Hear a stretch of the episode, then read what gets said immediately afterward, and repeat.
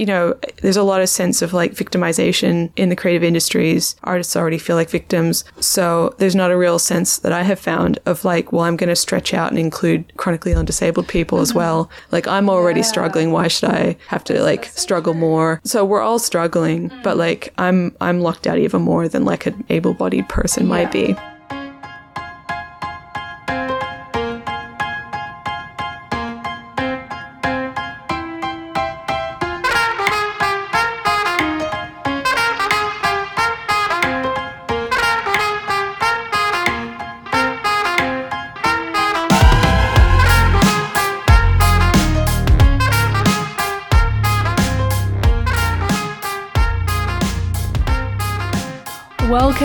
In the Arts. This podcast is a deep dive into the arts industry where I talk to creative professionals about what they do and why they do it. I am your host, Tani Fosdyke, and today I am so excited to be sharing the first ever episode of this podcast with you. I won't harp on too much, but just to give some context, I am a Melbourne based arts worker. I work at an art gallery called Arts Project Australia. I program for the Environmental Film Festival Australia, and I also do freelance writing and curating. This podcast has come to be through that passion for arts writing, I guess, where I just really believe in content which is fun and engaging and accessible. I don't have an art history background and I don't think other people should need one to be able to think about human creativity and really dig into that. So, uh, a few months ago, I set out to interview a range of creative people uh, who work in all sectors of the arts industry to really hone in some questions that I had burning about what it is like to work in the arts industry. Now, fast forward, I have eight interviews to share with you. And they're all really about the roots of art, of artistic ambition and how this ambition can evolve into a profession within the creative industries and kind of the joys, the highs and lows of working within the arts. And in this opening episode, I have chatted with Caitlin Plyley, who is a writer, podcast host, and a spoken word poet, amongst other things. She has been published by The Lifted Brow, Vice, Daily Life, Seizure, Junkee, The Sydney Morning Herald. She writes about things like living with a disability as well as pop culture. We talk about the value of travel on the creative mind. We also talk about the damage of positive thinking and the scarcity mindset of the Australian art scene, as well as the one and only Taylor Swift. I have opened with this episode because it's my low key favorite, but also because it's the longest and I love long and juicy podcasts. And this is the longest and juiciest of the season, so it is my gift to the people who are coming here for my very first episode. Dig in, and thank you so much for plugging in today.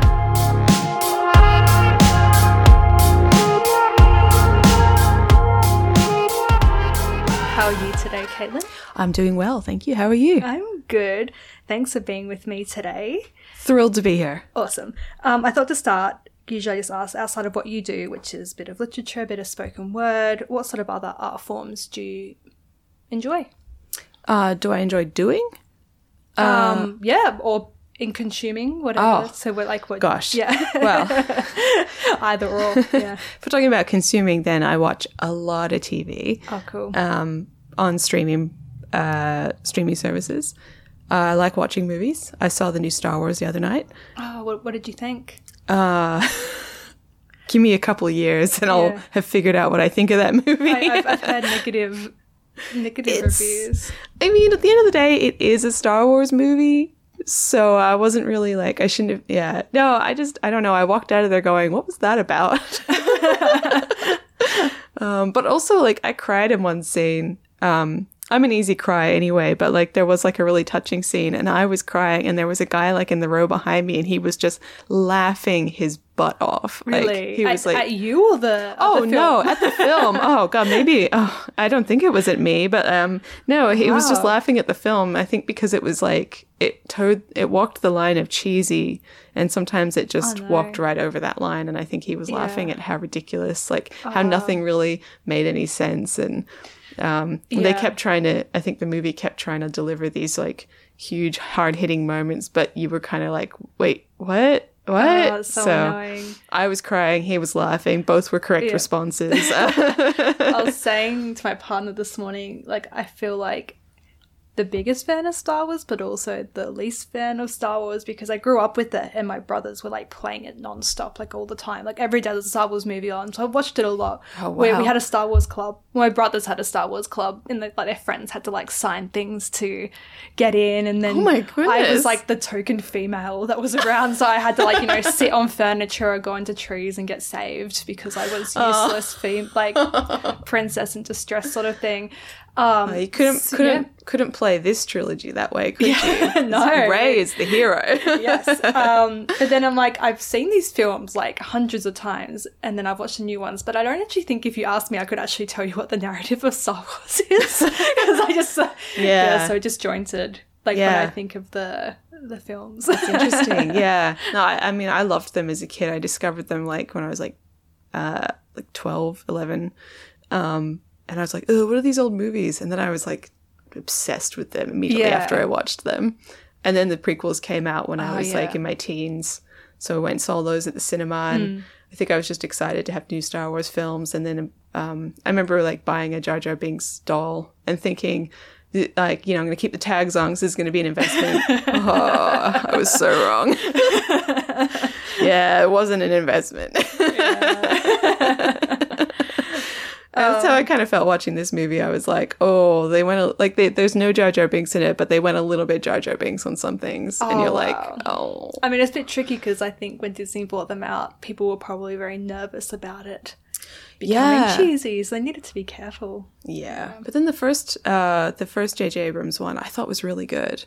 Um, I can't remember what it was called. Revenge of the no, Yeah. Somebody was Star Wars, the something something. Yeah. Um, I really, really, really liked The Last Jedi by Rian Johnson. That was really interesting. Um, but then this one was just like more Star Wars nostalgia, so chopped up and thrown into a salad bowl. It's the last one, so Yeah, they went for it. Yeah. Yeah, fair enough. Fair enough, you know. Um, and so as someone who's kind of like consuming art forms rather than making them, what does art do for you? Um, it's like my safe place. Yeah. So I usually um I spend a lot of time because I'm chronically ill. Spend a lot of time feeling really shitty. Uh, all right, totally. awesome. um, and it helps me distract from pain, from discomfort. Um, gives me something to do while I'm lying around all day. Um, yeah, main, mainly is like an mainly is escapism for me. Is mainly Yeah. how I consume art. I think. Uh, also, you know, music. I listen to music a lot. Podcasts. Um, Yeah. I'm trying to get into reading comics more because it's expensive. So I'm like borrowing off friends. Yeah. Uh, I've been reading a lot of nonfiction. That's not so much an escapism. That's research for my book, and that's a Yeah. lot harder because. I'm used to like consuming things being escape, and Mm. so actually having to like um, focus and learn things and focus on difficult truths is like it's hard to get motivated to do it. Yeah, it takes up a lot of energy too to kind of because it's does. very conscious reading. Yes, Yeah. yeah. yeah, It is, and it's um, it's tough.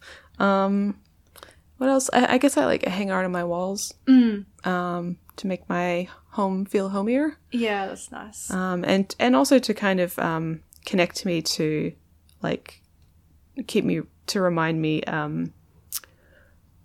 Uh, what I want from my life, like to sort of keep me in a headspace that is like I don't want to say positive, but like hopeful yeah, Um, because hope can be very negative um, if if the things you hope for don't come true. yeah, Um you know, it can be like attaching yourself to a certain outcome.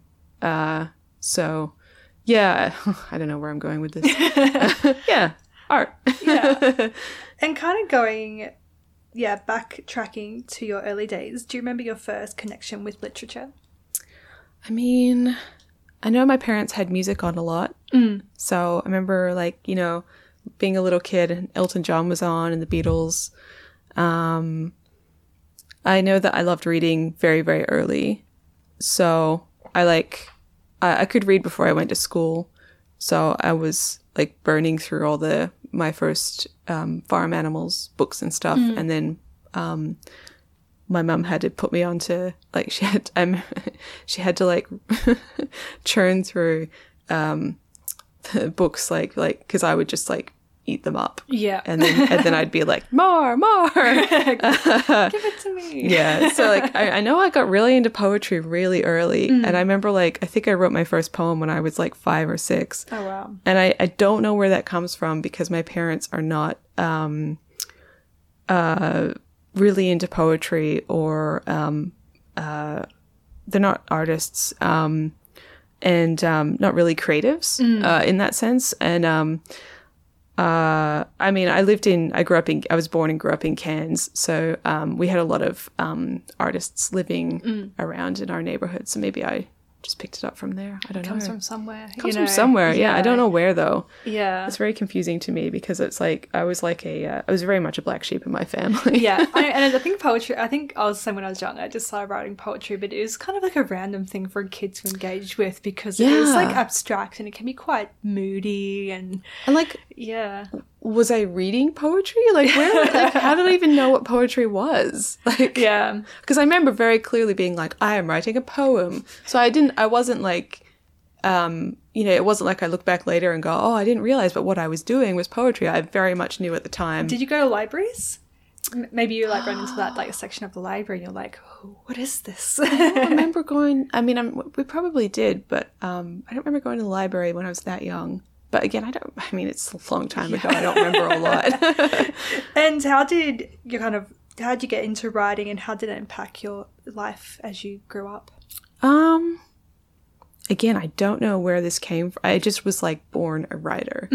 Um, and I knew I wanted to be a book author. Um, and um, so I basically went to school and was like, you know, started year one and was like, um, I'm going to be a writer. um, I'm trying to think like, how did it impact my life? I mean, I guess it like gave me an identity because I was a really um, weird, offbeat kid. Um, I didn't make friends uh, easily in the sense that I didn't feel connected to people easily. Um, just because I feel like uh, I always had this other world going on in my head. Yeah. so writing helped me, um, I guess, express that. And um, I used to write a lot, a lot of poems about my dog. Um, Lovely.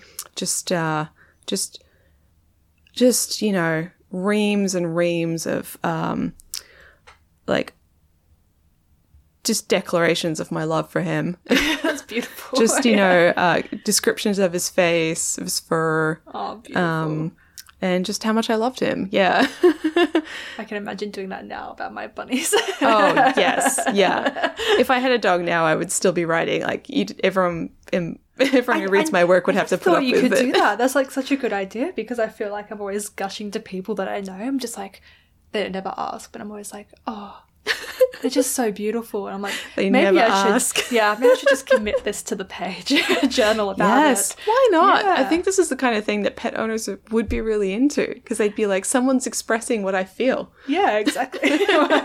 what a good idea. And so you're saying it was part of your identity. How did it kind of trans- transition to something you're like, okay, well, this is something I can do long term. I can develop this as like this passion into a career. Into Again, yeah. I was always career focused. Yeah. Like, it's so weird, but like, as a six year old, I was like, I'm working on my career. um, and again, I don't Yeah. come from an artsy family. Yeah. Like, um, I, I genuinely don't know where this Mm-hmm. comes from. And neither did my parents. They were like, "What? What is this kid?" They they were like um, maths and science Mm-hmm. people, and um, they were kind of like, "We don't know what to do with this kid." yeah. Uh, but yeah, I, I started trying to get published at an early age. I remember being very focused on being the youngest author to ever be published. And then a girl, I, know, I remember when I was like 13, um, a, a girl got published who was like 12, and I was like, well, shit. the dream is dead. And I felt very, um, uh, I felt like giving up because I was, I, I had a real sense of like, um, if you're not the best, then if you don't have like a gimmick, then like how are you going to get in? Yeah. Um, I was so young and so cynical. Yeah. Um, and there's other people who kind of go through life having nothing but just ego and then have flourishing careers, which is like the to- Yeah. total opposite. Well, I mean, my ego is okay. It's doing all right. uh, yeah, um, yeah, so I got published in the local newspaper. I wrote poems and got That's sent sweet, them into yeah. the local paper. Uh, I got published in the West Australian, I think, when I was like a kid, because I'm from Perth. Yeah.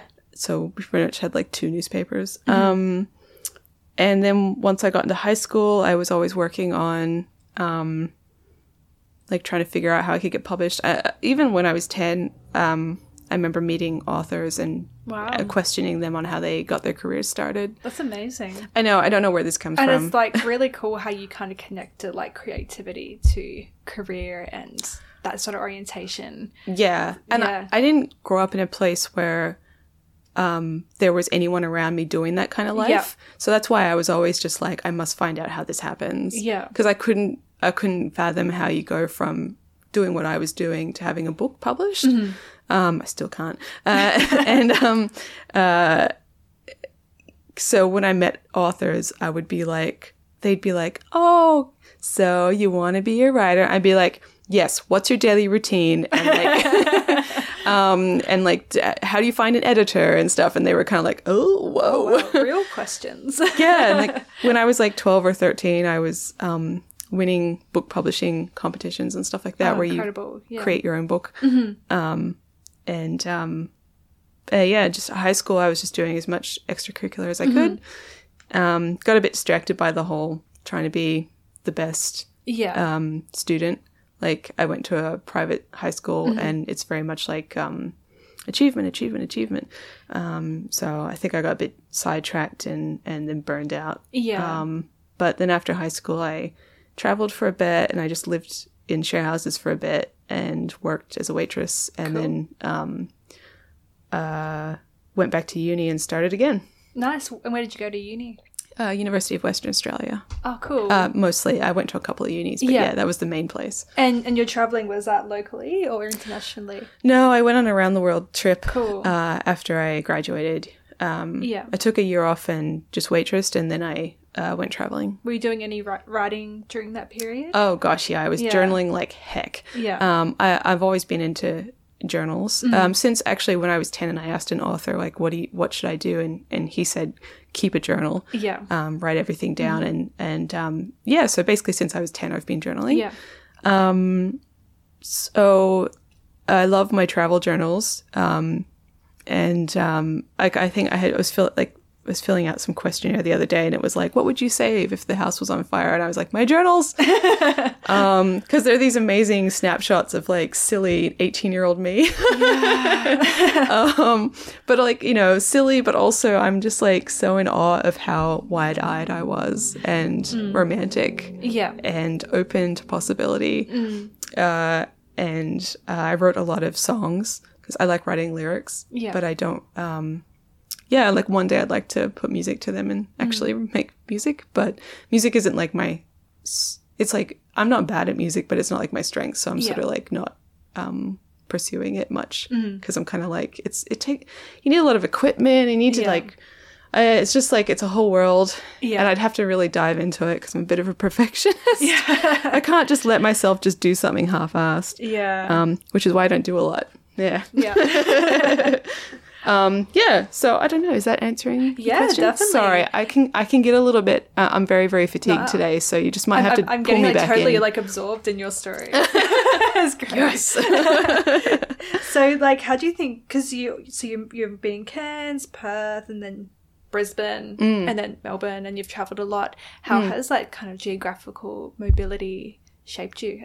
I think it's been huge. Um, I haven't traveled in the last 10 years because I've been disabled uh, and on a low income. You can travel when disabled, but I just, for me particularly, it hasn't worked out. Yeah. But before that, I traveled a lot and I did a, a semester abroad in London. So I lived in London for a little bit. Um, and I know that I tr- my parents took us, me and my brother, on lots of um, overseas trips. And obviously, my parents are from California. So we would go back to America a fair bit and visit family. I thought you had a little bit of an American accent. Yes. And I was yeah. like, I'm like, maybe it's just you know Perth. That's actually a bit I do in my stand up where I'm like, yeah. you're right, I have an accent. I'm from Perth. And people go, oh, because the funny thing is, no one over here has ever been west Yeah. so they don't know. That's what I thought. I'm like, I've got no clue. it's great. It's so funny. Um, this could be what we sound like in Perth. You wouldn't know. Yeah. Um, it's really not.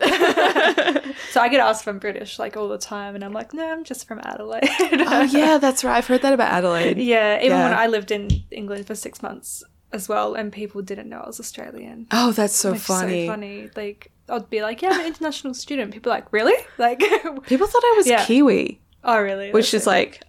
Uh, sure. I was I, I was like, I mean, it's a compliment, but I was like, well, you haven't met any Kiwi people, have you? Yeah. Because I do not sound Kiwi. it's very hard to miss them. yeah, yeah, very distinctive. Um, I wish I sounded that cool. yeah. Uh, um, yeah, my parents took us traveling a lot, so I really, um, I think that a lot of, um, maybe realizations about your place in the world that you might have later in life, I think I had earlier because, um, I, I, I'm thinking mainly as a white person, white middle class person too, like, um, um, like so my when I was um, born, my dad worked in Papua New Guinea, uh, so we used to go to PNG for like to visit him sometimes, and just having the experience of being the only white person around, the only white kid, and then plus my brother, um, and um, obviously it wasn't a thing to me because I was like so little. It was just like this is what life is. Um, and I wasn't thinking to myself, I am white and they are like Yeah. Papuan. Like I wasn't thinking that. I was just like, you're my new friends. yeah, exactly. but I think that helped when I was like growing up later, growing up in a because Cairns is quite multicultural, but Perth is very uh, monocultural, and especially where I grew up, n- northern suburbs is very white. Uh, lots of um, British and white South African expats, uh, mainly, and um, uh, I think it helped that I had experienced like a lot of different cultures so that I knew that there were different ways of doing things. So when people would kind of justify their behavior, I was at least in my head kind of going, this is odd behavior. And if they justified it with this is the way things have always been, I could, in my little child brain, would know that in another place, there's a whole different way of thinking about things Yeah. and that just helped me sort of question things i think Yeah. and stay a little bit um uh outside some of the really um sheltered uh just like white centric um not just white but like in every way Yeah. like just things like um uh I, I, I don't know. I just knew that there were different kinds of houses that people lived in, and there's different kinds of like routines that people have mm. day by day. And not everybody works nine to five. and Yeah. everywhere in the world. And I think it like yeah. helps you grow up a little bit as well because you know, I know some people once they reach adulthood and if they haven't had like a lot of life experiences, they can get a little bit shell shocked when their own life true. changes because they don't have that That's true. openness or that kind of you know variety of experiences that, that they've been exposed to. They've kind of just been exposed to this is one life that you live, and then when things Yeah. change or there's challenges, they can be a little bit like, what? Like what's what's happening? But I, Yeah. once you travel a lot, you can be like, well, I have the to world say, is crazy. Yeah, that's true. I have to say, life has shell shocked me quite a lot anyway. Numbs the blow. yeah, I, I um I miss traveling a lot um because sometimes I feel like I need to get out of Australia for a little while to just remember that there are other ways of doing things because it can get so insular here, especially in the arts industry, and I just want to know that there are other places. like I just want to like feel a little a little fresh air. Yeah. Um, yeah. yeah. Miss Hard in Australia, she's like, I'll go to another city. And it's just more or less the same. Yeah. and sometimes when I'm, I'm like, I'm like, oh, I really like, and I really like Melbourne. I feel like it's the best city in Australia. And then I'm like, if I go somewhere else, I'm just going to be like unimpressed. And then I just feel really full of myself. And I have to say, I've, I've lived in a few cities in Australia because I've been too sick to go overseas. Uh, another reason is because I would lose my disability support pension if I went overseas. yeah. And I just can't really Yeah. afford that. Um, oh, yeah, yeah. So I can't just move somewhere because if I can't get, if I'm too sick there and I can't get a job, I could just end up bankrupt and stuck there. Yeah. Um, but I have moved city around state to state just as a way of like satisfying that need yeah, to travel. That's cool. Um, the need to experience different things. And I have to say, like, there is a lot of difference, but um, I don't think Melbourne is the best city. Sorry, Melbourne. Yeah. Don't get me wrong. I'm here and I What- love it. What do you think is which one? I love Brisbane. Brisbane. It's not the I've- best yeah. city. Like, I've heard good things, especially about like the creative industries. yeah, I mean, it's got its problems. Mm. It's it's Queensland, so it's very racist. Yeah. somewhat like this i love melbourne i, I see um, queer couples holding hands all the Mm. time i see like more trans people than i had ever seen before in my life that i knew of Yeah. um, like more people who are just sort of um, not worrying about not not so much like gender con- conforming is happening here there's people really mixing it up Mm. Yeah. and openly and proudly and that's like i've never experienced anywhere else yeah. um, in Australia, Mm-hmm. and um, but um, Brisbane is just so um, so much less competitive because there's more of like a community feel in the creative industries there. Yeah. Mm-hmm. I feel that that's what I found. Um, I feel like people who come to Melbourne have come here ready to go. that's like- yeah, that's true. You're, they're ready to make the the next level happen, and I think that's really valid and Yeah. awesome. Um, and it's just Brisbane was like a nice incubator for me. That's cool. I like to Um, hear that. yeah. And talking about your work, you know, you're saying when you're a kid, you're like book, but when I was looking at your, your I have, work, you might have noticed in your notes I have not published a book. but you have done poetry, comedy, opinion, essays, fan fiction review, broadcast, theatre. oh yeah, I did do fan fiction. That's right. that one time and it went viral. what was it on? it was a bit, Was it One Direction? A- uh, I, I sadly never got into One Direction. Um, uh, I it was a mashup of Stranger Things and Legally Blonde. That's hilarious. yeah, and I just wrote it on my blog for fun. And like a couple weeks later, um, Mashable and the AV Club and like all of these different websites were covering it. It went, So it, it truly went viral. It was weird. Yeah. It was a funny week. So, what would you say is like the common denominator between all these types of work that would define your style? Um, I don't know. I mean, I guess like I often get called conversational, have a conversational tone, um, and I think I've, I think that's true. Um, I mean, storytelling is my main thing, so I just use lots of different platforms to storytell. Yeah.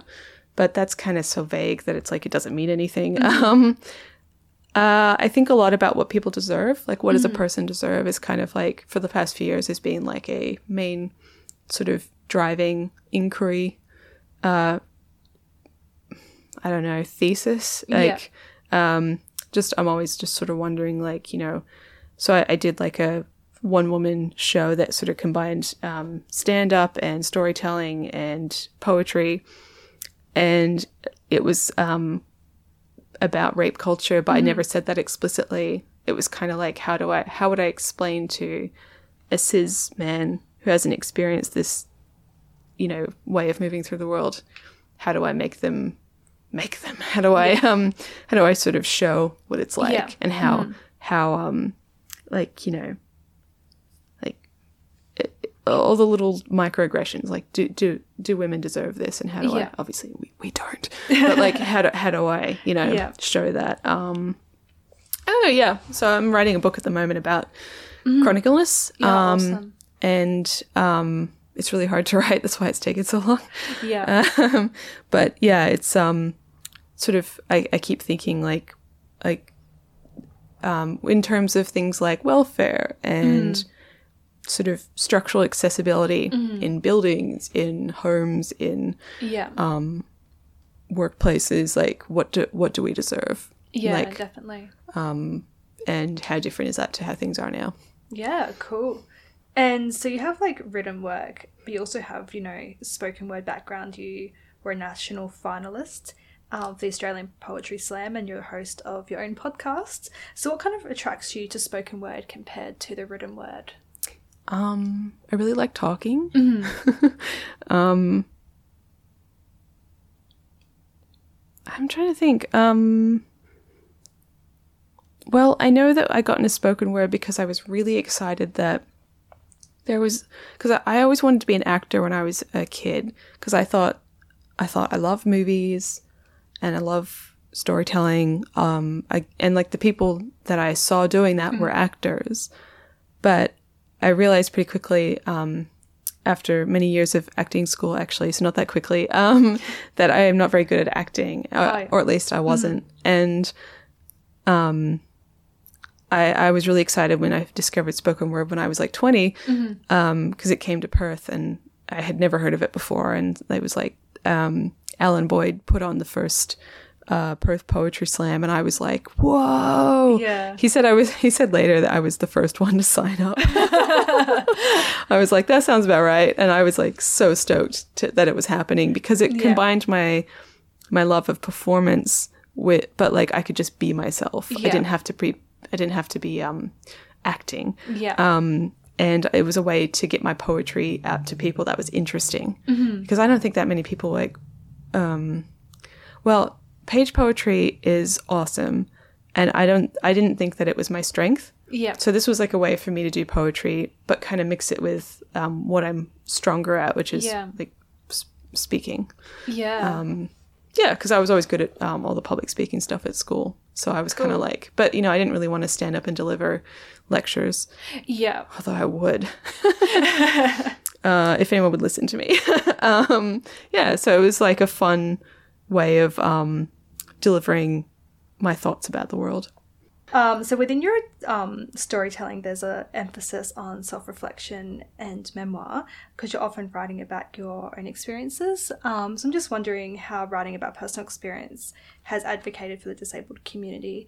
Because when I think about memoir, there's people who kind of do it for themselves and people who do it for other people. Then there's sometimes there's a blend between the two.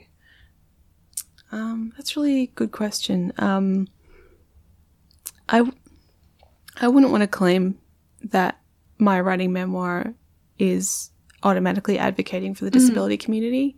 I think that there's definitely it's important for people um, to share their experiences. Um, it's important for disabled and chronic, chronically ill voices to be heard.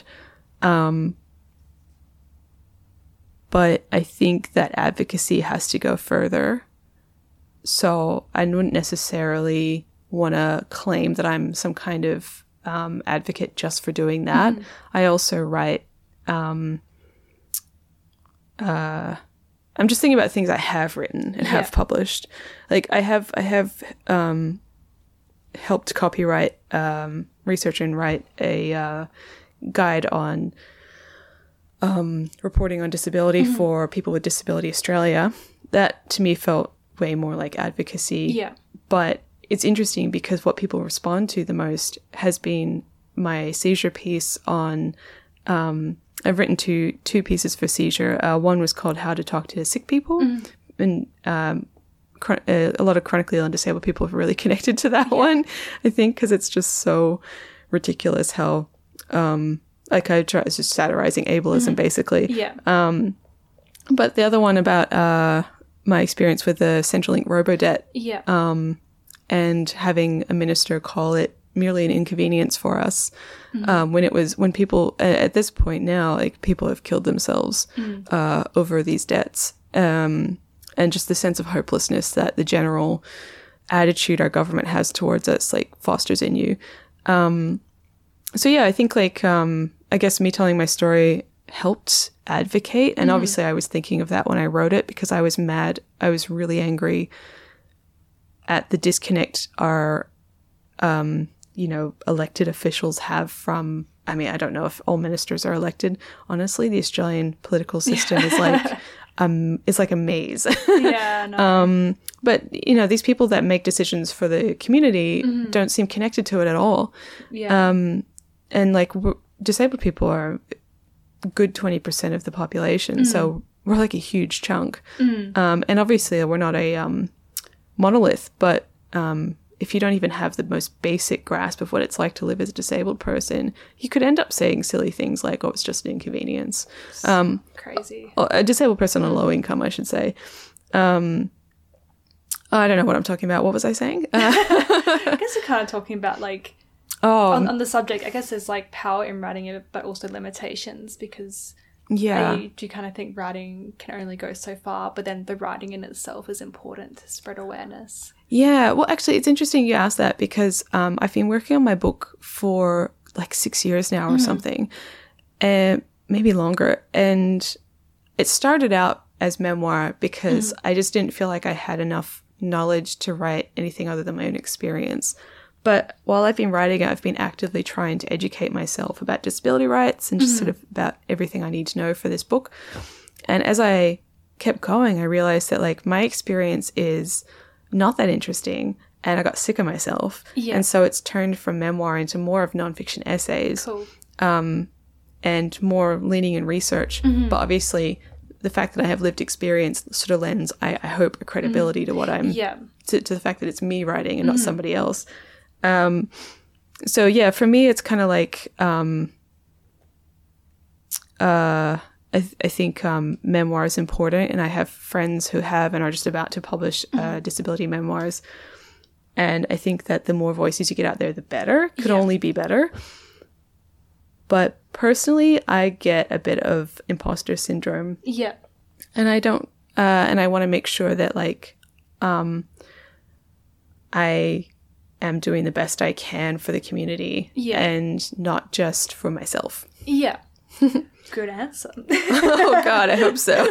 um, meaty one, isn't it? Um, and I guess like what I found with your writing is that it wasn't kind of this like really positive, feel good, like god no. um, sort of like, you know, I'm gonna make you feel better about your situation, or this is how like um, non-disabled people can be like, you know, really empowered and that sort of thing. It's much more. You're already like- empowered. You're non-disabled. Yeah, Fuck yeah, you. exactly. it's more just kind of like just unequivocally looking it in the face and being like, this is what it what it is.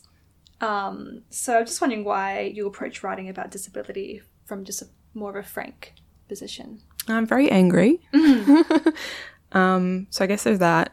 And I mean, there's been decades of inspiration objectification Yeah. and um, positive, uh, you know, thinking that centers the non disabled feelings and experience of like, um, here's how you can feel better when you see a wheelchair person. And Yeah. like, um, here's the charities that you can give to. That's already been happening for a long time. And we have not seen the strides that we need.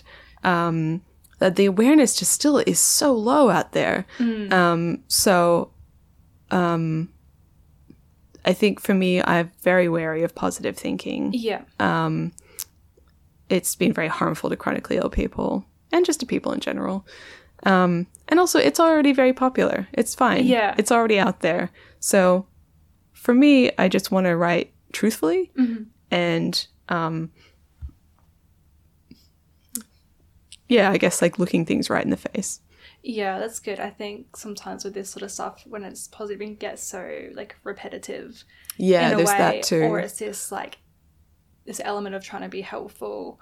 In Mm. with like my own like struggles with like I've got chronic fatigue and IBS and some mental health issues, and when you kind of want to read about it, people are just like, drink more water, Mm, or yeah. you know, you know, have some melatonin, and it's just like.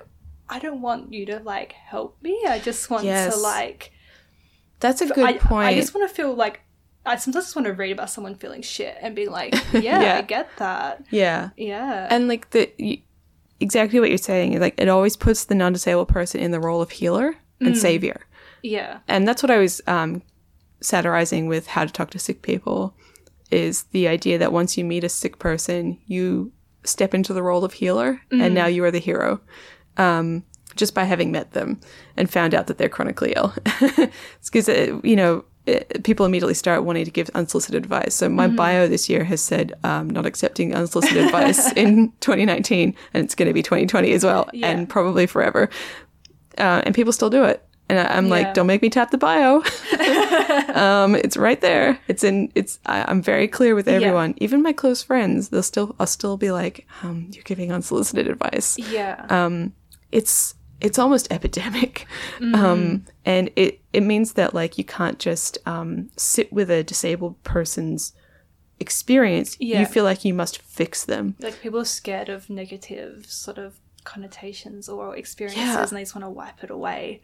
But also, Yeah. like, some of it isn't negative, you know? Like, some of it's just neutral. Yeah, exactly. And it's just because it makes them feel uncomfortable doesn't mean, Yeah. you know, it's just part of the other person's daily life. And I always Yeah. say to pe- I always say in my head, like, when people react that way, I'm like, sorry that I reminded you of mortality just Yeah. by existing. yeah. they see my, they see my, if I have my walking stick or my wheelchair, it's like, you see their faces. It's like, oh no, life can be bad. And it's like, you should already know that. yeah. like you you know um, that's where I think positive thinking has done a lot of harm as a sort of um, ideology because it makes people feel like if they accept the different shades of life, then it's gonna attract it towards them. Um, and so it's sort of that's why you, uh, not why, but I see like I think that that's part of why you see like um, disabled people being um, locked away in institutions and like separate to community because it's like you remind us of uncomfortable truths. Yeah. Um, but they're not doing that. Like that's not. They're just they're existing as humans. Like they're not um, reminders. They're not symbols. Uh, you know, I am not. Uh, I'm not your inspiration. I'm not a symbol. I'm not some kind of wake up call for you, and Yeah. I'm definitely not existing to remind you of something. yeah. I'm just existing the same way you are. And so people need to stop reacting as if we are walking morality tales.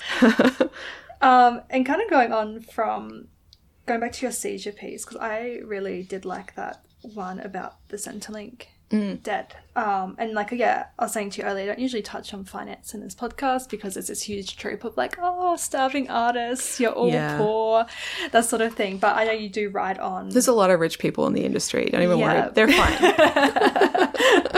it's okay. um, yeah, but because you write a lot about the yeah, you're a writer on the disability pension, so you're and then you write on that as well. Um, I really enjoyed this line from your Seizure piece, and I think I put two lines together by accident. So sorry if I've butchered your writing. Maybe I could get you to read this. Um, oh, yeah. Uh, the assumption is that youth equals health, but here I am, young and chronically ill. It's easy to feel unwanted as a person with a disability when the government and some media outlets consistently refer to you as a bludger, slacker, or burden. Thank you. Um, so I guess like managing your health alongside your creative dreams and career is already a challenge without sort of added financial pressures. So I'm just wondering how has pervasive um, financial and housing instability affected your creative career? Oh, it's hugely stunted it. Yeah, I, th- I actually been reflecting on that recently and Yeah. um, coming to the end of another year, another decade, and feeling. Um, it, it, I, I grapple with, especially at the moment, um, I grapple with a lot of feelings of resentment and anger, um, which aren't necessarily directed at anyone or anywhere. Just sort of. I mean, it's mainly directed at my disease. Yeah. but it's not just about yeah it's not just about my disease though the thing is like the lack of accessibility in the arts um, the lack of um, lack of part-time jobs that are actually part-time you know how Yeah. they'll say like 0.8 fte and they're like that's a part-time job and i'm like well that's basically a full-time job because that's four days a week Yeah, exactly. um, so if you can't do five days not that many people if you really can't do five days You're not going to be able to four days is still hard? Yeah. like I know I have friends who do four day weeks and it really works for them. They're not disabled, um, but it still really works for them because honestly, our current expectations for people uh, under capitalism are ridiculous. um, Forty hour, fifty hour work weeks are ridiculous. and you know, in the arts, you know how it is. It's like yeah, you might have your office job, but then you're expected to Yeah. To have five creative projects on the side to prove your worth. or even Yeah. just for your job you're expected to like um, go to the events if you're in events management or marketing Yeah. you're expected to like um, after work you're going to go to the drinks and you're going to um, go to the opening and you're going to go to the launch and you're going to mc and you're going to take photos and like yeah there's just always extra extra stuff Yeah. um, going to take it all home with you and you're going to read manuscripts in your bed Yeah. so there's that yeah, um, and I, I can't fires me up so much. right? yeah. I'm glad because it fires me up too. Um, and I've been um, locked out of even that, Mm-hmm. um, even those jobs, those um, shitty jobs that everybody wants. Um, because they're the only jobs. Um, because uh, you know, uh, also, I mean, when it comes to the arts, I guess I'm I, I can't speak for the whole arts industry because I mainly know um, my little corner of it. But for literary stuff, it's like um, money's already tight, so they're gonna um, find spaces wherever they can, and a lot of the spaces are up a lot of stairs Yeah. um, or um, just like super inaccessible in other ways. Um, you know, there's a lot of sense of like victimization in the creative industries. Artists already feel like victims. So there's not a real sense that I have found of like, well, I'm going to stretch out and include chronically ill and disabled people as well, or or even I'm gonna I'm gonna I mean I can't speak for people of color, but I, I know that there's there's got to be a lot of um, well i'm not going to go out of my way to like program people of color and find and mentor them i'm not going to try and find and mentor women when i'm already doing it so tough like i'm already Yeah. struggling why should i have to That's- like that's so struggle true. more Yeah. um uh, so i mean there's just so we're all struggling Mm. but like i'm i'm locked out even more than like an able-bodied person Yeah. might be um because i can't do as many hours Mm. and um uh trying to think what i'm trying to say i guess i don't want to sound too much like woe is me when i'm I often feel like I'm one of the lucky ones, but my friends keep telling me that I'm actually not that lucky. Because I do have a habit of downplaying my own struggles. Um, so they're very good. They try and keep me grounded. Um, they're like, you know, you're actually having a hard time, and it's okay Yeah. to it's okay to feel that way. I'm like, all right, cool, Yeah. thank you. I mean, it's really bad that like yeah, that that self victimization, and then of people who are doing fine, but then also just being like, well, that's not okay, and you should be pushing back a little bit. Like when I hmm. see people working beyond their contracted hours, Yeah, it like infuriates me because like I can't do that. Like I, I Yes. I, like I go to my car and sleep at lunchtime, like a lot of the Oh, time, that's rough. Yeah, and because that's just like part of my life. And then when I see people like at five o'clock, I'm like, yep, I'm done. I'm going home because that's that's my right. yeah. But then when people aren't protecting my rights, right, like I'm very lucky that, that I- right. yeah, Sorry, that I was I'm pun not intended. like I'm very lucky that like I didn't ever think that I would be able to work full time, but once I started doing it, I was like, okay, the like routine helps me, and oh, that's great. you know, like I'm pretty healthy and able bodied. Um, but then like when I I really like want my fair work rights of, you know, fair hours and boundaries to be really respected. Yes, And I, when I don't, when I see my friends that otherwise like I love and admire, kind of disrespecting that and letting people because their bodies can handle it. For instance, I'm just like, well, maybe like that is kind of lifting you up and pushing people down. Right. Yeah. Yeah. that's a really good point because if you're not going home at five, it's like setting a precedent for everyone else. Yeah. Um, that's kind of how I feel about like, um, yeah, people who are always talking about the hustle, and and like there's a lot of um, and I I understand why, but there's there's a lot of um idealization of like um always be working, always having Yeah. five projects on the go, and I feel like there's something that I have a bit of a um uh, pet peeve about is um, a lot of people in the industry um, and, and I know it's hard to get ahead, and I know that there's a reason that we're all working so hard. But then they're not prioritizing community. They're not making time for friendships. They're just hanging out Oh, with yeah. whoever's nearby in their project. Um, and so it, it just as a friend, I've been left behind because people are just like working, working, working. Um, and unfortunately, now a lot of us are getting into our 30s, and I see them not slowing down. And I'm like, well, then when are we going to slow down? Yeah. Are we all going to be in our 40s Mm. and 50s and 60s and like not caring for each other? Yeah. Because we're just grinding. Yeah. Um, I always say people in the arts are gonna die young and be surprised about it because they're just like unex- like burn themselves out and not realize. Like I'm glad like I know my own limits because I'm just like leisure time. Yeah i love it and balance. Yeah, just like give me a lot of time laying on lawns and gardens, drinking Oh, wine, and beautiful. Just, like yeah. Yeah living life. Yeah, exactly. Mm. Actually enjoying it and savoring it, which is a luxury. Um, It shouldn't be. Like, Mm. Yeah. But we're living under late capitalism. Yeah. So we're kind of led to believe it is. Yeah. Um, but I always think like, what are we working for? Yeah. Um, and uh, yeah, there, I think there is like such an, and the arts industry is so individualistic. Mm. Um, that it can get a bit easy to be like, uh, another opportunity, yes, another opportunity, yes, this will Yeah. be good for me, yes, yes. And it's actually been quite radical for me to stop. uh, And becoming disabled has radicalized me like quicker than maybe I would have otherwise been. Um, to be like, am I right for this? Uh, is my voice necessary here? Could someone else's voice, like, could, could I push someone else forward for this job? Yeah. or this gig or writing opportunity um, because uh, I feel a lot of the time, and this can, this holds me back sometimes from actually writing my own stuff. But I'm like, oh, another middle class white woman. 'Cause Yeah. even though, even though I'm on a low income now, like that, I, I grew up middle class, so there's like a lot of social capital and um, education benefit, educational benefits. I before I became disabled, I got a degree and uh, and you know probably couldn't have done it uh, if I wasn't like uh, just there's a lot of like I just there's a lot of privilege with growing up middle class and Yeah. um, comfortable money wise, um, and I never want to lose sight of that Yeah. by just like focusing on the fact that I'm on a low income now because other people because there's always someone else with worse off Yeah. who might have better story to tell. Yeah. So that can be kind of paralyzing for me sometimes. Um, but I end up journaling a lot, which I'm like, that's still writing. yeah still getting it out there. Um, and then if I feel like it's important enough, maybe I'll push it out into the public Yeah. sphere. But um, yeah, I, I mean, yeah, it, uh, I don't know. I don't know where I'm going with this. Yeah.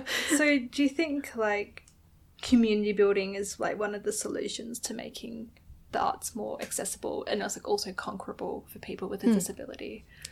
I think so. I think um oh gosh, I wouldn't I wouldn't claim to know th- the solutions. Um but I do think that I I think in general just for society we need more community building. Yeah. I, I mean we have uh really I'm trying not to get too specific because I know I don't know when you're going to publish this, but like try not to like bring local like uh not try not to bring um recent politics into Yeah, it, but like go ahead. we we have um these very rich elite leaders who treat leading a country as like um their birthright and now they've got the job they won, and they're the king and they can do what they want um and not as like this burden of responsibility to care for Yeah. millions of people in a sense like i would be terrified to be a leader of a country because the responsibility is huge Yeah. and I, I i wouldn't just be like it's Um, like they don't comprehend it. Well, and I get why. Like, it would be a lot to comprehend, but also, like, um, there are people that are willing to step up and do that job properly. But some of these men, men, also some women, mostly men, um, so far, uh, see it as like um, a nice feather in their cap Yeah. and what they've been working towards with their political career for decades. And so they've earned this right. It's their turn to lead. Um, and I mean, we've got that happening at the top. The rich keep getting richer, the poor keep getting poorer. Newstart hasn't been raised in 25 years. You got things like that going on. Um, so there's a huge structural thing that we're all trying to survive within. And the arts just keeps getting um, pummeled um, or left behind. Um, so that's hard. That's already hard. Like, but um, if we could do more, if we could have more community minded, um, I, I guess just attitude towards the work we're doing, which I think is out there a lot. Yeah. um, I found that a lot in Brisbane and in Perth because in Perth, um, artists there are very isolated from the rest of Australia. There isn't a huge amount of funding, Yeah. so they really this amazing pioneering spirit out there of like, um, well, th- this thing doesn't exist, so I'm going to make it exist. Yeah. Um, so you know, there's never been a monthly storytelling night in Perth, so um, uh, we're going to make it. Like Yeah. you know, uh, and that's awesome. Um, I just wish that it wasn't so necessary.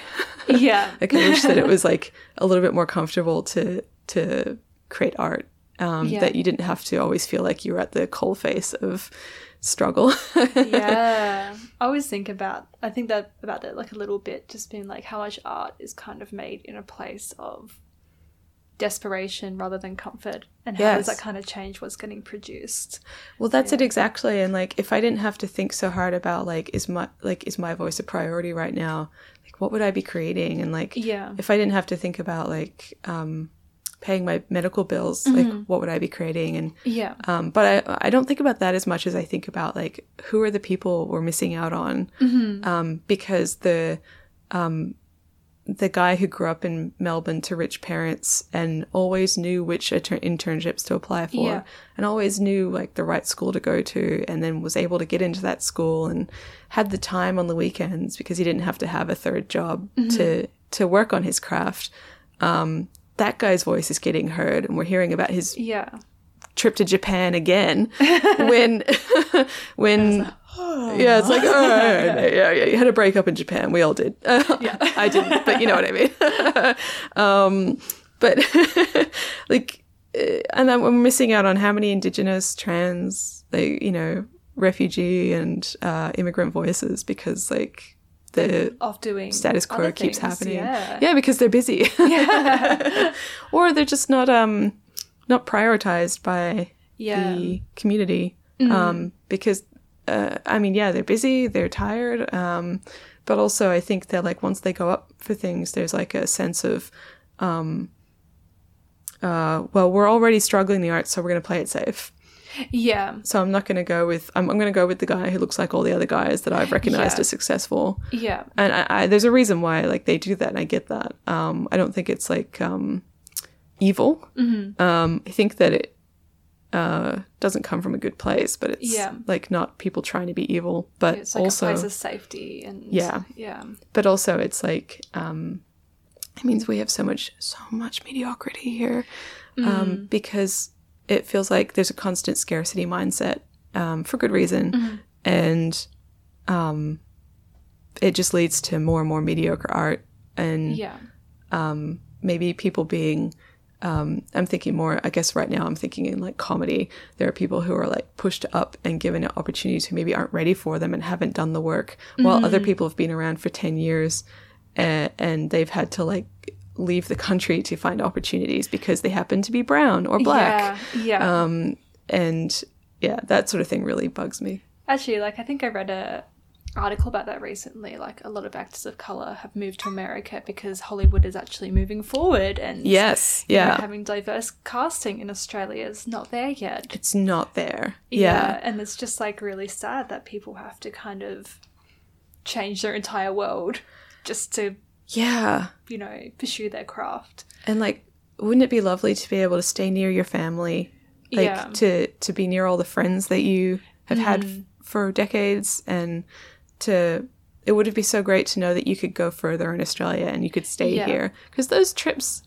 are long, and Yeah. so it's just a it's it's a long way. And I think it makes more sense to kind of make, even though like eventually I would love to go live overseas at some point, but I think it does make more sense to make art from where you're from because you're reflecting on the experiences that you've had yeah, and kind of feeding those back to your community so they can kind of, you know, understand place and things like that. yeah, So it's really sad when that isn't getting done and we're only kind of seeing this like small portion yeah. of experience. And like we're a small population Mm. here relatively to like the rest of the world, sort of you know, for a whole continent it's actually not that many people. Mm. yeah. Um so I mean our talent pool like shrinking because people are going overseas is sad. And especially we're not just losing talent, we're losing knowledge. Um I'm I mean, I'm thinking of people specifically that I know that have gone to LA recently, like you say, Mm-hmm. women of color that are like bugging out because they just can't find the opportunities for like the level that they're at now yeah. it's just there's nowhere left to go for them in Australia, which is just so sad. Um, and we're, I'm, I, like, they're not around to like mentor the upcoming um, Yeah. Australian artists. Uh, and we, it's just like it's like we're lo- we're we're draining all this, yeah, the brain drain, you know, Brain drain. but also like the body drain because Yeah. like um these bodies could be i'm trying not to reduce people to bodies but i think about it so much because of disability rights Mm-hmm. like just think about the kinds of bodies that stay here and, the, and like the different experiences of living in different bodies and how we're losing those voices and gosh a lot of chronically ill people especially with my disease die very young so um I don't have that long left. Yeah. like I need to uh I need to create quick. um and I'm dying faster because of poverty and inaccessibility and um uh, I can't just go and get a day job. So it's just um so hard to make it happen here and um uh, it makes me mad. So I Yeah. guess, yeah, it makes me angry, and uh, I don't like being this angry. it's not comfortable. um, but uh, I'm tr- I'm stuck here because of my illness, so Mm-hmm. I can't just go and like the world isn't just like opening to me Yeah. easily. I can't just be like, well, I'm going to go to Berlin. A lot of people go to Berlin, don't they? So Yeah. um, I would love to, but me too. um, but also I love Australia and um, yeah, like you say, I want to keep reflecting on place. yeah. Yeah, I don't know. I just I, I think about all this a lot. on on a lighter note, I Yeah. thought, I thought we could talk about Let's Taylor lighten it up. Swift Oh. as, as a segue. Yeah. Imagine if I suddenly was like, I have all these dark takes on Taylor Swift. well, yeah, but you also yeah you write about pop culture. Um, and I read your piece, it was a Junkee piece, ten years on how I learned to stop worrying and love Taylor Swift's Fearless because you talked about stop leaning away from the urge to squash feminine taste. um, Mm, yeah. What I thought was funny because I think you're you're a little bit older than me. Because when I I remember when it came Fearless came out and I think I was probably in year nine, so I was like Shut young up. young teenager, and it was just kind of Oh, like damn. my first like. I thought we were the same age.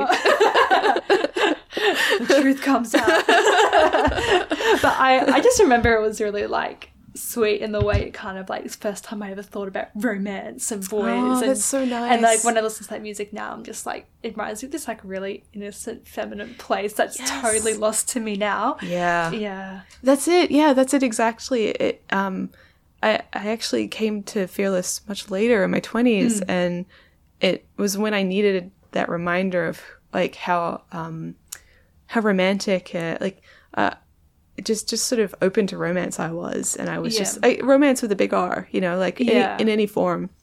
I was just always thinking about um the moon and gardens and Yeah. flowers and What could happen? what could happen Yeah. and like the world is so exciting and and like i want to adventure across it and Hmm. maybe there'll be a handsome person you know or like just um uh such a sense of possibility and excitement and wonder and um and like you already you can already hear um uh cynicism coming Hmm. into taylor's work in uh fearless because she's you know had her heart broken and Hmm. maybe that's just what country writers have to do Yeah. um, but uh, you know, like 15 is a great song, um, and already has so much um, pathos in it because it is really hard to be that age um, and have your first. If if you're lucky enough to get to that age and not have had your heart broken too much by life, um, yeah, just it, it hits you pretty hard.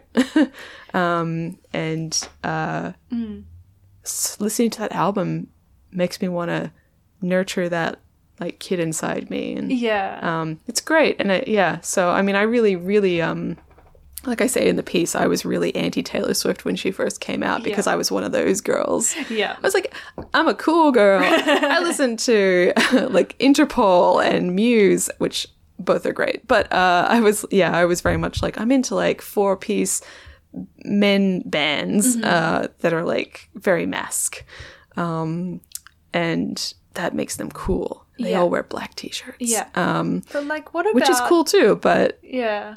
i needed to like a f- I, i'm a fully rounded person and i Mm-hmm. need to reflect that in my tastes and that's interesting because also like coming back to writing, I guess like in the arts industry, everything is you know highbrow, and you got to like write about serious things and intellectual things and blah blah blah. i sure don't yeah. so like, what- do you think is like the importance of like analyzing things like pop culture and you know very popular artists like Taylor Swift? I guess I really enjoy reading. Like I love Maria Lewis's writing. Um, Jenna Guillaume, who used to be at BuzzFeed. Um, I like reading a lot of. Um, uh, oh, Brodie Lancaster is another one. I really like uh, reading these um, heartfelt, deep intellectual dives into pop culture that people have dismissed as fluffy, uh, as if once it's fluffy, it's not important. Um, because if it means a lot to people, then that's worth exploring. Um, but also, like Taylor Swift's work has meant um, so much to me. It was a big surprise to me.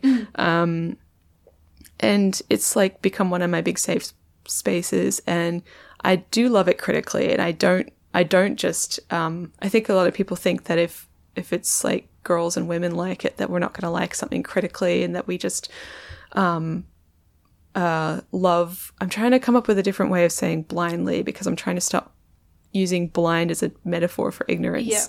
um, for willful ignorance. But like, yeah, I guess like will like as if we're gonna like willfully um, ignore their flaws and just like love them uncritically. Yeah. Um, what, but what, what's that like buzzword? It's like my problematic fave. yeah, like every fave is problematic. Um, and for me, it just like deepens my experience Yeah. to to know that Taylor Swift is problematic and has flaws, and Yeah.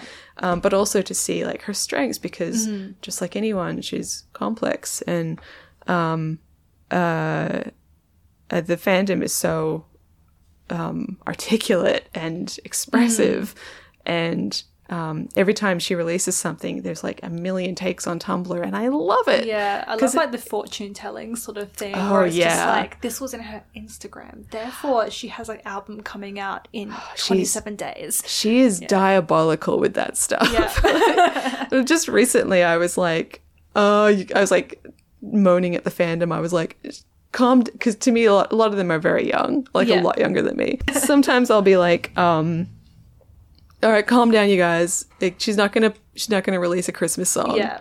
And then she released a Christmas song and egg on my face. I was like, Yeah. I should never doubt them. They know. They're all in school and they do nothing in their like, outside study times except study Taylor Swift. Um, so yeah, they are almost like psychic. It's creepy. Yeah. and how do you think like with like writing about pop culture, how like you just kind of touched on it, like how does gender sort of come into that? Yeah, it comes into it for me in a big way. Because again, I think like a lot of stuff that's been written about um, in places like that are considered, or may- maybe still are, used to be considered like big um, uh, gatekeepers of like what's credible in, in the music industry would be like Rolling Stone and places like that. And um, they're doing better now, but like I think it was traditionally you would associate the Rolling Stone with like male rock bands, Yeah. right? Like, um, and um, but now like i mean it's so funny to i see tweets that are of people who are like why what are all why are all these men suddenly going oh harry styles is talented it's like yeah women and girls have been saying that and like gay men like uh, all these people that you disregard have been saying it for A long time. a decade like Yeah. a long time and um, it's not a surprise he's on his second solo album it's really not a surprise at this point Yeah. it's on you if you're surprised that he actually can sing and he's actually a great performer and like Seems like a great person. seems really well. cool yeah, um and uh like when people are like oh taylor swift is actually good i'm like did, you think she wasn't?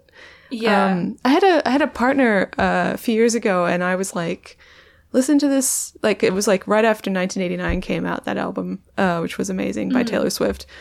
And i was like have a listen to this like because i love the song out of the woods and i was like i'm obsessed with this song um and he put it in his ear and he was like oh taylor swift is actually good and i was like yeah, yeah, that's why she did you think I just liked a she's, shit thing? Like it was really it felt it felt insulting. Yeah. Um uh like why did you like what is that what was that based on? That she Yeah. had like curly hair? Like yeah, it's kind of crazy how some, like with a lot of like feminine things in pop culture, how they can be so successful but snubbed at Mm. the same time. I saw Little Women, the preview for Little Women Oh, yeah. last th- this week, and it was like crazy because we all like it was all pre-bought tickets, but still the line was like um for anyone who's been to Cinema Nova and Carlton, yeah. like it was Cinema One, which is like the furthest away, and the the line kind of wrapped around like the hallways of the entire cinema all the way to the toilet, which is like the longest Whoa. way like the line could be. Like there was nowhere else to go. So they And- already had their tickets, but they were lining up Yeah. to get a good seat. Yeah, Wow. was crazy. That's dedication. Um, and you know the movie was beautiful, and you know there was just mostly women. There was a few guys, um, and like you know it was a lovely movie.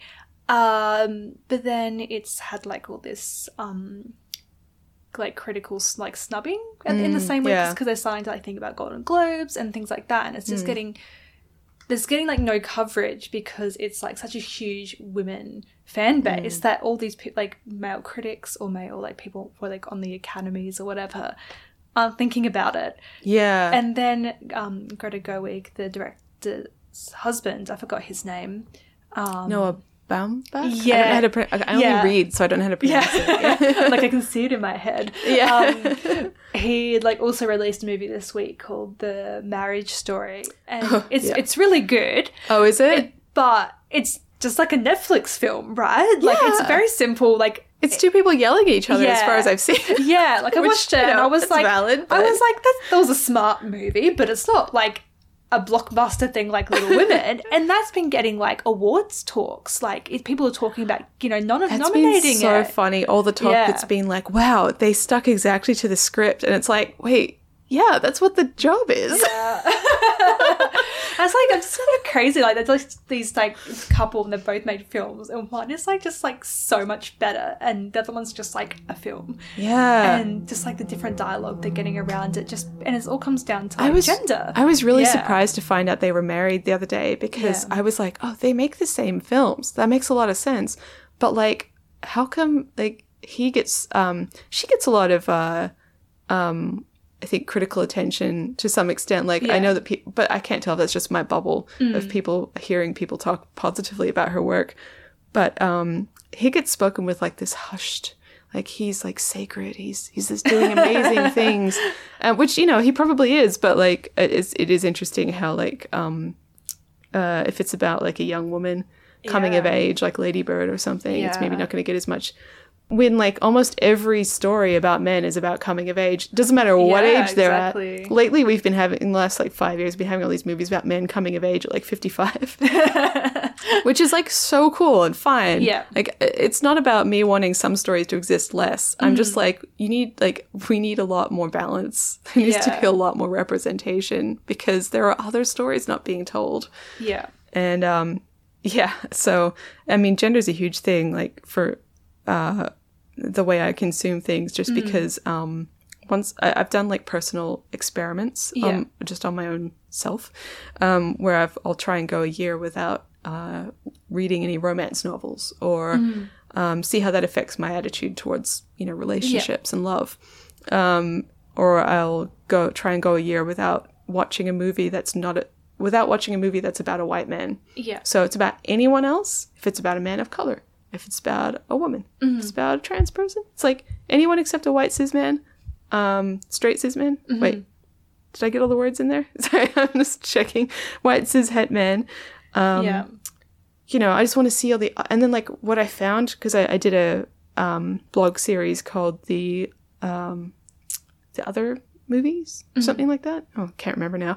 Um, where I did this, I only went and reviewed uh, new releases that were not about a white man.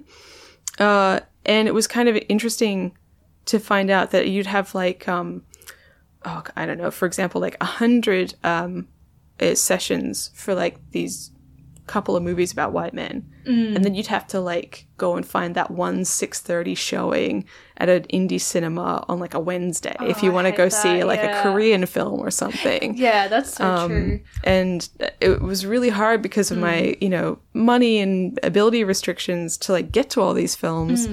Um, so i ended up not being able to review a lot of them because they hardly had any showings. Yeah, um, and so there literally is just isn't space for them in the cinemas so they're not getting seen and that's not going they're not going to become someone's favorite movie. Yeah, um, and that person's not going to buy the DVD and watch it over and over and over, um, and that's really sad. Um, but that that sort of like has yeah sort of made me try and seek out stuff that's not just readily available. Yeah, because um, I don't want to just um because I started I was like oh wow it's amazing to watch movies that I relate to on a different level. Um, I can always relate to a white man because um, like we're taught to. um, but also We're like, oh, he feels sad. Actually, I understand that I am supposed to feel bad for him that he feels sad, you know. This is probably sounds a bit snarky, but um, Go for it. Timothy Snark. Timothy Ch- Chalamet, whatever his name, Chalamet. At first, I was like, everyone's like, yeah, and I'm like, yeah. Now every time I watch a film that he's in, which feels like every second film at the moment, I'm just like, he's just a broody, young, skinny white dude. He's Yeah. not saying or doing thing, anything interesting. He's just there brooding, Yeah. and we're all losing our minds Because he's like, pretty. Like this is just like Leonardo DiCaprio, like all over again. yes and like leo leo was good i mean Yeah, like he I was always a good actor yeah. but also he was allowed like a lot of these guys are allowed to have careers that last long enough for them to explore other avenues and get Yeah. better at their art yeah, um whereas like women kind of like one and done expiry date. yeah yeah yeah i'm reaching mine it's rough um That's but what, that's what I loved about Fleet. Have you watched Fleabag?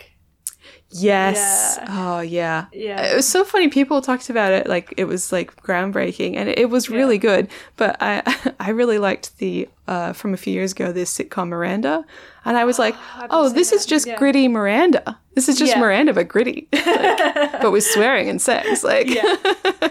um, yeah, it's just another posh lady talking to the camera, but Yeah. it was very good. It's very good. Um, yeah, I would like to see. I would see. I would like to see more of that, but I would like to see. It's not about a posh lady. It's about like. Have you seen? Have you seen Chewing Gum? no. Oh, it's um. Oh gosh, I can't remember her name right now, but it's a African British actor, and she's been in like Star Trek and other stuff. She's like a big deal. I wish I could remember her name. Um, but uh, uh, it's gonna come to me right after we stop recording. Um, chewing gum is about her like living in a um in council housing in uh, I guess London, and um, it's it's just like it's like the same story. It's about a person who is just trying to struggle through their Yeah. life, right? And like quirky things happen, and they're trying to find love, and it's complicated. Except she has an African mother who is deeply evangelical and always trying to trying to get her to fly her for her church, which isn't really a church. it's like an illegal church Yeah. that she runs out of a community hall. and so like the the the um you know, the universal story is like kind of the same, but the details are different and the way that things unfold are different. And it means that you get to um, uh, discover um, different uh, facets to life. And I, I think it's awesome. Yeah. Uh, I'm not saying anything groundbreaking here, but, you know, it just, um, I feel like we get, keep getting the same stories and I would like to see more variety Yeah. just because I think the world is super interesting. yeah. I think that's a nice note to finish on. Oh, Sweet. I think one more question I usually Sure. ask people this. What can we see from you in the next 12 months?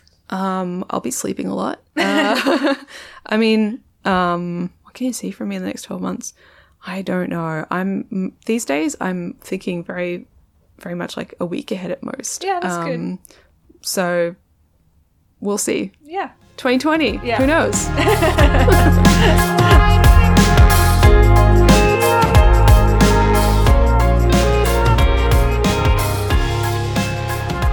Thank you so much for plugging in and listening to my little podcast today.